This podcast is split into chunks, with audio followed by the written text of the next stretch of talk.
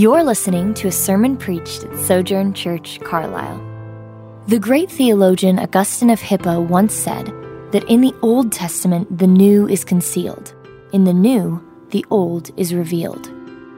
When we think of the messianic prophecies from this perspective, we see that the Old Testament whispers to us about the coming of the Messiah.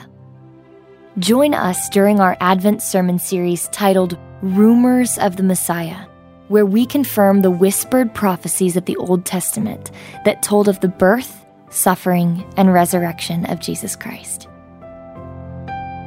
Peace be with you. Uh, my name is Nick Weyrens. I serve as the associate pastor here at Sojourn Church Carlisle. Um, whether you've been here a thousand Sundays or this is your first, we're thankful that you're here celebrating um, the beginning of Advent with us. Um, so, as we've talked about, today marks the first Sunday in Advent. Advent, the word simply means arriving, arrival.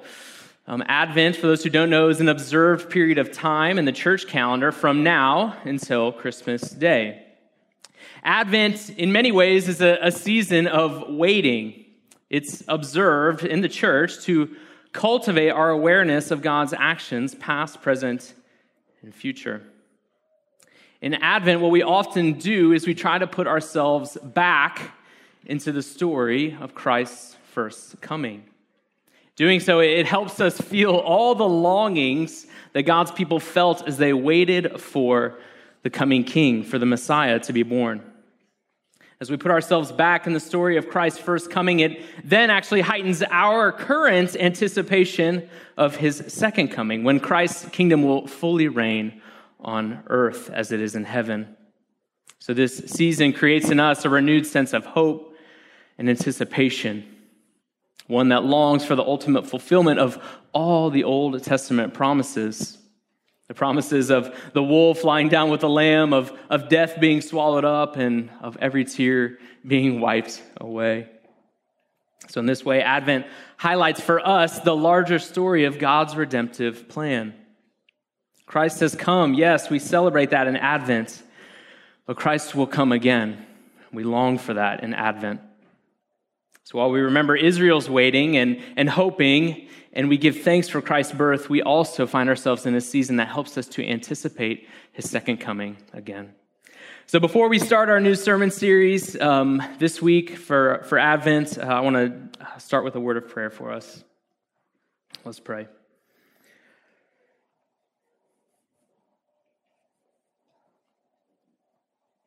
Jesus, we thank you that you are the, the promised Messiah, that you are the, the conquering king that Israel longed for for millennia. We thank you for the season of Advent that in it, Jesus, we can put ourselves back in the story, that we can remember what it felt like to long for your birth. And then we can celebrate that, but we can also remember that we still long for you to come again. Pray this morning, God, that as we open your word together, as we look at your scriptures, that you would illuminate our hearts and our minds, help us to see and understand the gospel afresh in new ways. We ask that you'd speak to us this morning, God, and help us to hear your word. We pray all this in the name of the Father, Son, and Holy Spirit. Amen. So, this new sermon series that we're embarking on today is called The Rumors of the Messiah. The Rumors of the Messiah. Now, these rumors, they're, they're not quite like the rumors you may find in like Access Hollywood, like so and so is dating so and so, and this guy's playing this role in that movie, or uh, the coaching carousel rumors that are fired up on ESPN today, right? Like, where's Mark Stoops going to go? I don't know. Lincoln Riley, who knows, right? There's rumors spreading about. Now, the rumors of the Messiah. They're not so much rumors, maybe murmurs uh, is, a, is, a, better word, right? Because rumors, those kind of rumors, right, can sometimes hit or miss. But what we'll see over the next few weeks is that the rumors of the Messiah really could be referred to as promises. But when did these rumors start? When did they begin? When did the rumor mill of the Messiah start churning on the Israelite message boards? Well, the rumors of Jesus, the promised Messiah, are as old as sin itself.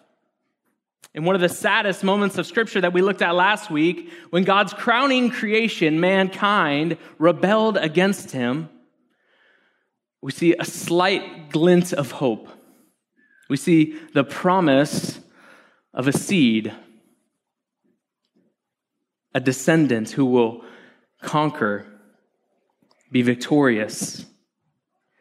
This is where the rumors of the Messiah begin in Genesis 3:15. Our passage today is often referred to as the proto-evangelium, the proto-evangelium, or in other words, the first gospel.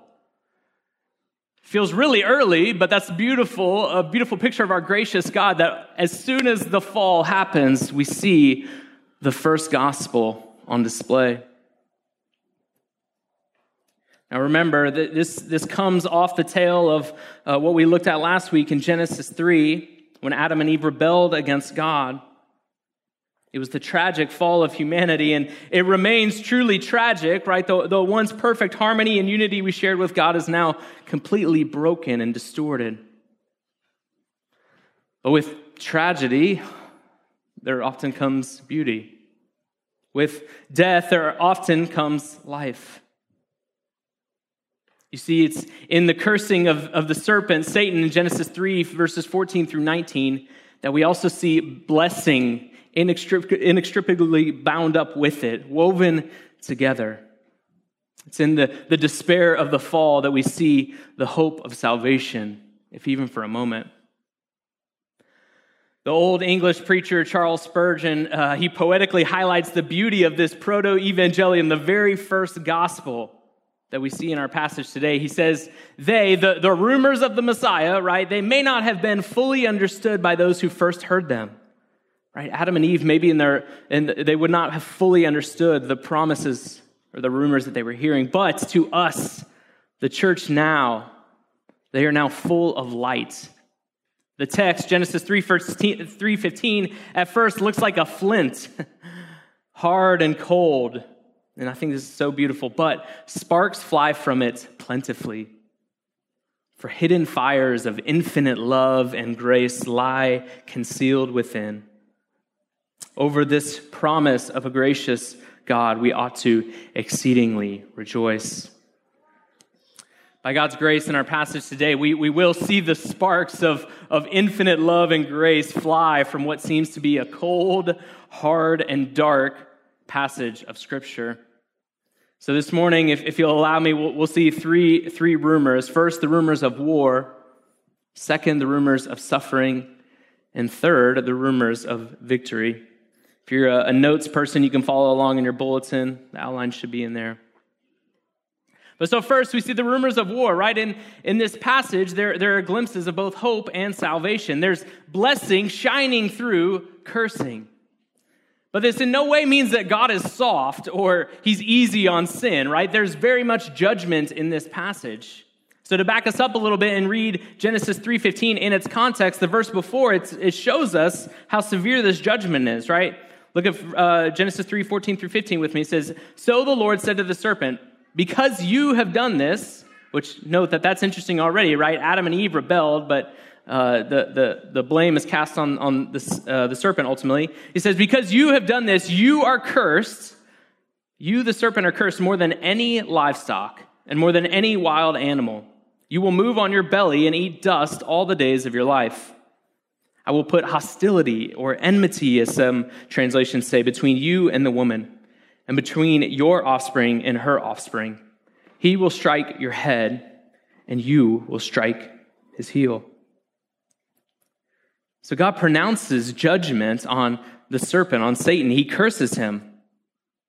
And notice here that it's the serpent that is cursed.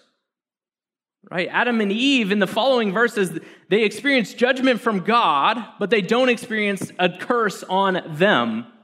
Right? If you read the verses following, there's a curse on the land because of what they did. There's a curse on childbirth and labor pains because of what they did, but the curse is not laid upon Adam and Eve. Do you see that? It's laid upon the serpent, Satan. And we see that in this, there's a declaration of war. Henceforth, there's a battle that will take place for the rest of human history between the seed of the woman or the offspring of the woman and the seed of the serpent. Now, the literal, literal word here in the Hebrew that's used is seed, right? And it's used in different ways throughout Scripture. It can be an individual reality, right? Talking about one descendant, one person, or it can be a corporate reality, right? It can talk about a lineage, those that follow the descendants. And I think the translation that we read today, uh, I think does a really good job using the, the word offspring, right? Because in the same way, offspring can be an individual reality, but it can be a corporate reality, right? We don't talk about offsprings like that doesn't, it's a mouthful, right? It's not an actual word. It's offspring or offspring, right? It's like, uh, what's a, a plural? Deer and deer, right? It's like one's an individual deer, multiple deer, right? Same thing right? So offspring. It's the same, same, same way that the, the Hebrew word is used in um, using the word seed. So, so God says that there's enmity, right? You are, these people will now be at war with each other, the offspring of the woman and the offspring of the serpent. And this war is one that we see all throughout Scripture, all throughout the history of God's people. Right? In, in the very next chapter of Scripture, Genesis 4, we see Abel, the seed of the woman, is slaughtered by his brother Cain, who is referred to as the seed of the serpent. You see that? Genesis 21, right? The, the conflict between the mothers of Ishmael and Isaac can be seen there as an enmity between the seed of the serpent and the seed of the woman, or the offspring of the woman. Fast forward to Exodus 1, right? There's an attempt to destroy all of Israel's male descendants. It's an act of warfare from the seed of the serpent on the seed of the woman. The, the whole book of Esther, right? It's, it's about a seed of the serpent, Haman, going, going after nothing short of genocide, trying to snuff out the lineage, the seed of the woman. Then fast forward through this huge battle that spans millennium to Matthew 1, right? Herod, we know in, in the, the nativity story, Herod tries to kill all the newborns when he receives the word of the promised seed to come. The seed of the serpent is still trying to take the seed of the woman. And even in Jesus' day, right, uh, to start his ministry, Matthew 3, John the Baptist, he refers to the, the Pharisees and Sadducees, the, the religious leaders of his day, as brood of vipers. Like that's the insult he gives them, right? Brood of vipers, offspring of serpents. Do y'all hear that? This is the seed of the serpent again coming against the seed of the woman. And friends, this, this war, it still rages on. This isn't something, even though Christ has come, this isn't something that has just stopped. The war rages on. And that's why also in this passage we see rumors of suffering. If you look with me at verse 15 again, it says, He, um, the, the offspring of the woman, will strike your head, the head of the serpent, and you, the serpent, will strike his heel. The seed of the woman will, will strike or crush, as some translations say, the head of the serpent. But the serpent will, will land some blows as he goes down swinging, right? He will strike the heel of the offspring. That's a promise. These rumors about the offspring of the woman suffering are repeated all throughout Scripture, but most notably, we see them in the book of Isaiah.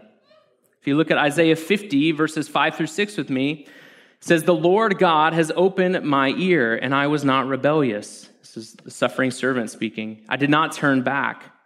I gave my back to those who beat me, and my cheeks to those who tore out my beard. I did not hide my face from scorn and spitting. Then again, we see in Isaiah 53 more rumors of suffering. We see uh, it says, Yet he himself, right, the promised seed, the, the offspring of the woman, he himself borne our sicknesses and he carried our pains. But we in turn regarded him stricken, struck down by God, and afflicted. But he was pierced because of our rebellion, crushed because of our iniquities. Punishment for our peace was on him. And we are healed by his wounds. Church, the, the war between the offspring of the woman and the offspring of the serpent is a costly war. It involves suffering. But what's beautiful is it, it doesn't, doesn't involve defeat, right? Paul says later in, in Corinthians that we're pressed, but we're not crushed. We're overwhelmed, but we're not in despair.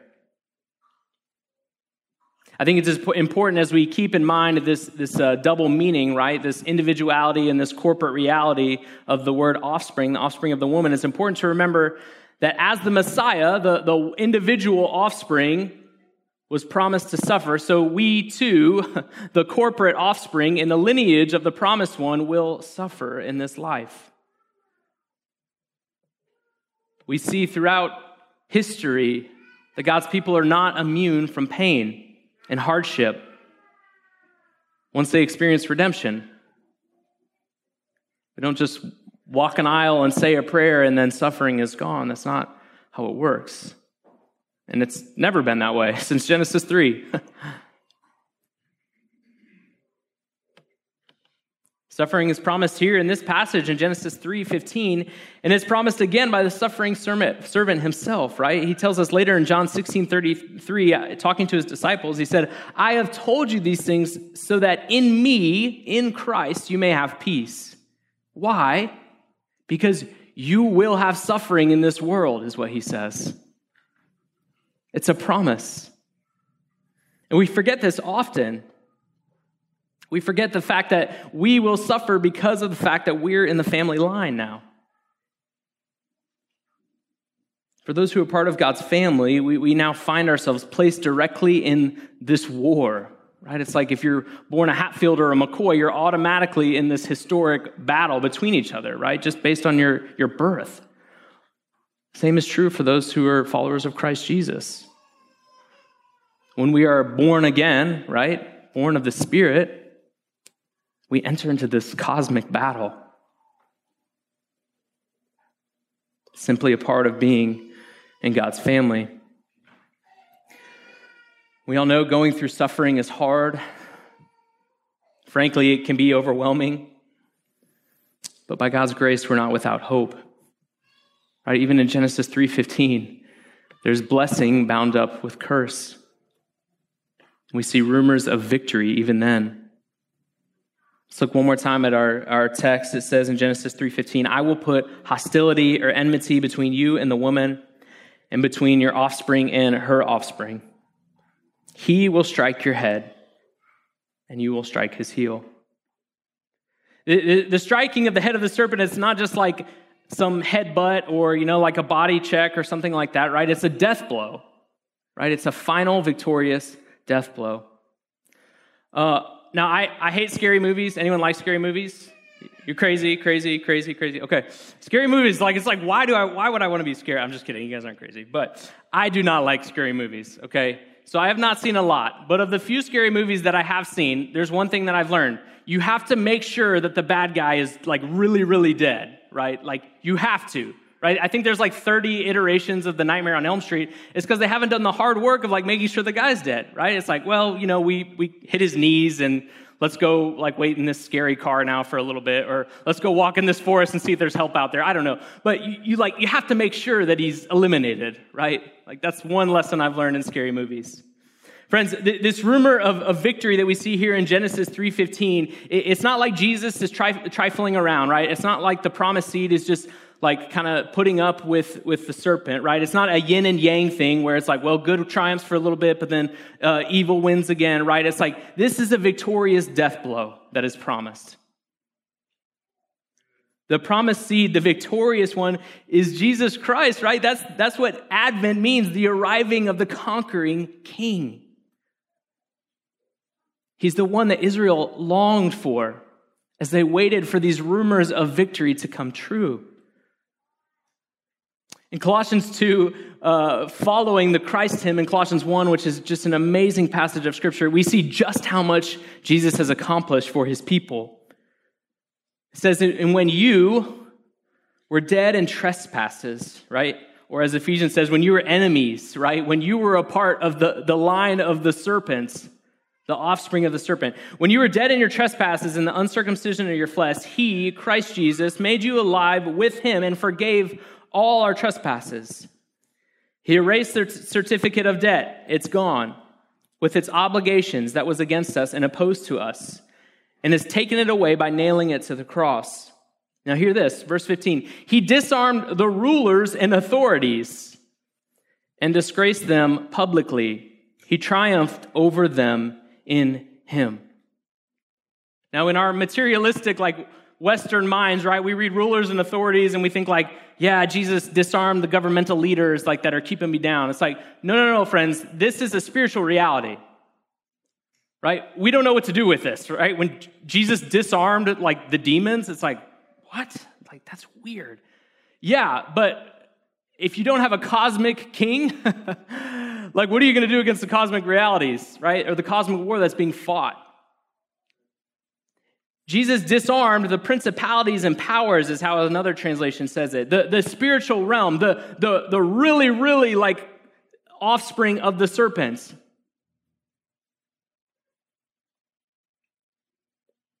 He's not just victorious over sin and death, but over Satan himself.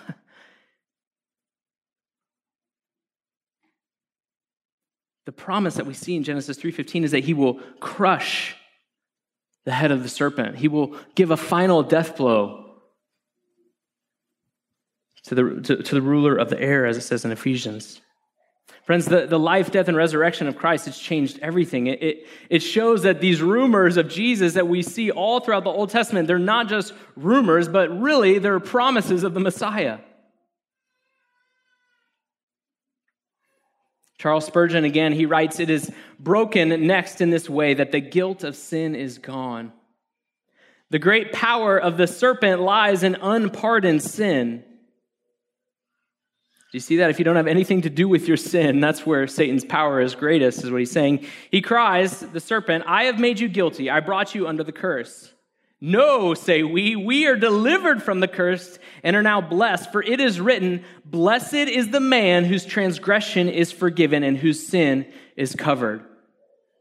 We are no longer guilty, for who shall lay anything to the charge of God's elect, to the offspring of the woman? Since Christ was justified, who is he that condemns? And hear this, friends, the final death blow, if you will. Here is a swinging blow for the old dragon's head such as he will never recover. Friends, this is what Advent is celebrating the, the arrival of the conquering king. When we say it's not a rumor, the rumor of victory is not a rumor, it's a truth, it's a promise. But as I said earlier, we're still in this weird liminal, which means in between space, right? Theologians call it the already not yet, where, where God's kingdom has come, but it's not fully here yet. And don't you know that the, gospel, right, when we talk about the gospel or the good news, the idea of the gospel back way in the way, way, way back in the day when you had like real wars going on, it was a pronouncement that we were victorious, right? So people would run out from the victory battle site and then go spread the news that we were victorious. That's what we're waiting for, right? We're waiting for the good news to continue to go forth that the king has won. It's done. He is victorious, friends. But we're still in that in between time, right? Christ has come. Yes, he's conquered, but we're waiting for him to, to deal the final, final death blow of Satan. Right? If you want some, some crazy seed of the serpent, seed of the woman war, go look at Revelation 12 and 13. Didn't talk about it because I don't know what it means. It's a little, little nutso, right? But it's a promise, right? Like, don't, don't try and go and interpret it like against the stars, right? Like that. It's like, no, just read it for what it is. It's a war, it's a cosmic battle going on. What's beautiful, I, would never caught this before, right? Because, like, sometimes you're just like, well, it's hard to read about somebody crushing somebody else's head and for us, we don't really think about it like this. But the Apostle Paul, right, in the book of Romans, right, he's written this beautiful, eloquent, like theological book that talks about like what Christ has done for us and gives great theology and then great praxis to go with it. And then he's ending here, right? This is like one of his ending notes. Romans 16, verse 20, he says, The God of peace will soon crush Satan under your feet. That's Genesis 3:15. The God of peace will soon crush Satan under your feet. The grace of our Lord Jesus be with you. Paul's saying to the Romans, he's like, yeah, like you're literally being persecuted right now, right? You're, you're in under Roman rule, like you're being pushed against, pressed, right? As, as Paul says, but you're not crushed. Why? Because you have a hope. Though God's victory is won, the kingdom is still advancing. And one day soon, Paul is saying, the God of peace will crush Satan's head completely. He will be victorious, ending the suffering and ending the war. Friends, every week when we gather together, uh, we partake in a meal called communion. It's one that celebrates this in between stage, right, where we celebrate that Christ has come, He's accomplished uh, accomplished our salvation on our behalf. Right? He nailed our iniquities and our debt to the cross. It's a looking back to that, but it's also a looking forward, a longing to when we will have a, a peaceful meal with the Lamb. We'll be ushered in with the conquering King and celebrating the coming of his kingdom in completion. Today, as we partake uh, this meal called communion, if you want to participate, um, there's individual elements in the pew backs in front of you. This meal is for Christians. Not we're not trying to exclude you, but uh, this meal is for those who are about the reality of Christ, who have committed to uh, to um, to all that He's done for us and accomplished for us. Um, as Jesus was eating on the night that he was betrayed, he was eating with his disciples, and he broke bread, he blessed it, he gave it to his disciples and he said, Take and eat. This is my body. Let's take and eat the bread together. On the same night, Jesus took the cup, and after giving thanks, he gave it to his disciples and said, Drink from it, all of you, for this is my blood of the covenant, which is poured out for many for the forgiveness of sins. Let's take and drink the cup together.